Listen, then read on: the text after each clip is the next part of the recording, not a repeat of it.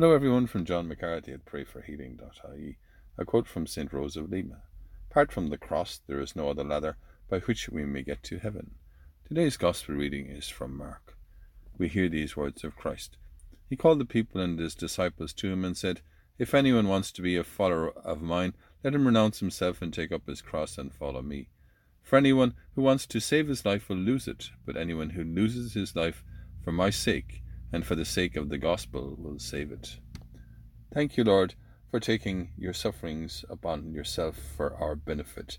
We ask you, Lord, to help us today to take some moments to ponder the mysteries of the cross and the sufferings you did for us. Help us too, Lord, with your power and your strength to overcome all the obstacles of our life and to use the sufferings that we endure for the salvation of souls and the good of others. As we say together and pray for one another. Hail Mary, full of grace, the Lord is with thee. Blessed art thou among women, and blessed is the fruit of thy womb, Jesus. Holy Mary, Mother of God, pray for us sinners now and at the hour of our death. Amen.